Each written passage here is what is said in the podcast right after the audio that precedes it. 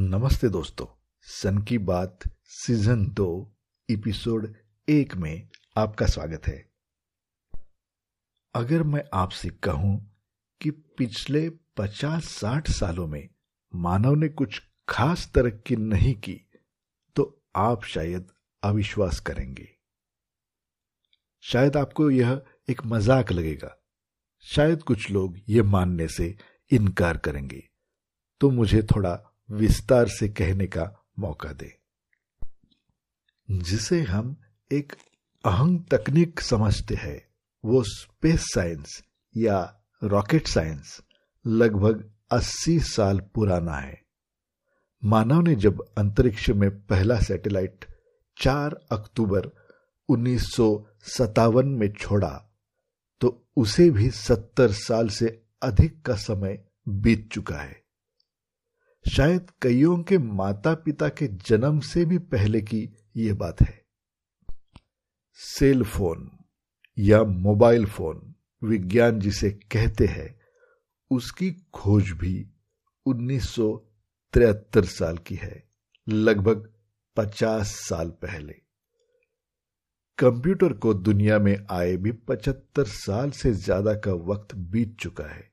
यह बात है 1946 साल की। उसके बाद 1983 में आया इंटरनेट। वो भी अब लगभग 40 साल पुराना हो चुका है। और इंटरनेट आज भी जिस आधार पर चलता है, वह टीसीपी आईपी टेक्नोलॉजी 1978 की है। अब मैंने शुरुआत में जो कहा था, वो फिर से सुनिए।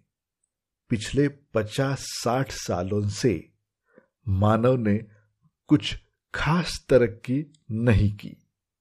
लगभग सभी क्षेत्रों का यही हाल है। मिसाल के तौर पे, पहली ऑटोमोबाइल गाड़ी 1886 साल में आई। सोचिए 125 साल से अधिक का समय बीत चुका है। उसमें लगने वाले आधुनिक डिस्क ब्रेक भी 1902 ईस्वी सन का निर्माण है। आज भी ऑटोमोबाइल उसी 125 साल पुरानी इंटरनल कंबस्शन इंजन के तकनीक पे चलती है।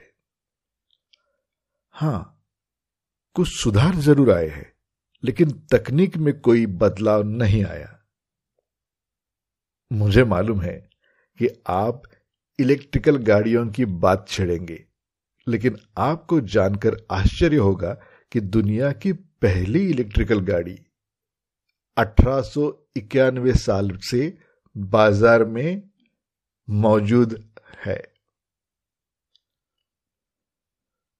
उसकी कुछ खास बिक्री नहीं नहीं हुई तो फिर वो बंद हो गई। उसके सौ साल बाद 1990 में अपने भारतवर्ष में scooter India private limited company ने इलेक्ट्रिक गाड़ी बनाई थी, टेस्ला से कई साल पहले। है ना ताजुब की बात? तो फिर से मैं कहता हूँ, तकनीक में सुधार ज़रूर आया है।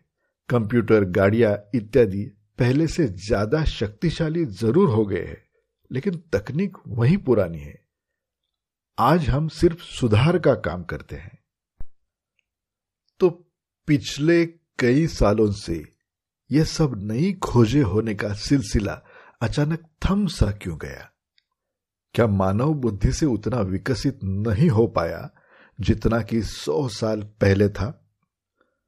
इसके कई सामाजिक व आर्थिक कारण हो सकते हैं। मैं उन विषयों में खास जानकारी नहीं रखता, इसलिए उस पर भाष्य करना उचित नहीं होगा। लेकिन उन सबसे परे मेरा एक अनुमान है। वो अनुमान मैं आपको ज़रूर बताना चाहूँगा।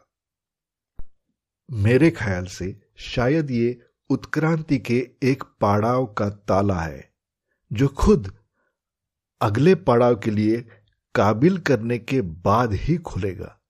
ये काबिलियत साबित करने के लिए हमें और बंधुभाव, प्रेम व एकता की ज़रूरत पड़ेगी।